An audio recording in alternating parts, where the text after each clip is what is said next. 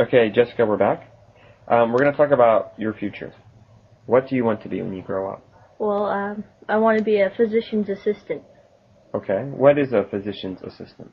Well, normally when you go into a doc into the doctor's office, you wouldn't usually get. Well, you get your doctor, and all they do is check, give you checkups, or you know maybe take out stitches or something. Not surgery. You just go in and do the little things, so the doctor doesn't have to do them, Okay, so that's what you want to do? Yeah. Okay, and they make lots of money. you want to make lots of money. Okay, nothing wrong with that. How do you become a phys- physician's assistant?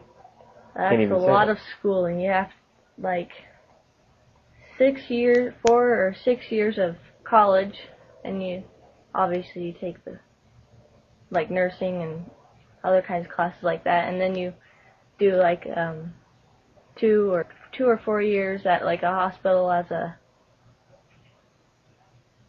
Like an assistant or? like you act you like you're actually doing Oh, the work intern. an In- intern yeah like an internship for two or four years at a hospital, Uh huh. And then that's it, you finish. and then you hopefully go on and maybe have your own little doctor's place and open that up or something. Well, I, best wishes on becoming a physician's assistant. I'm sure you'll make a good one. Thank you.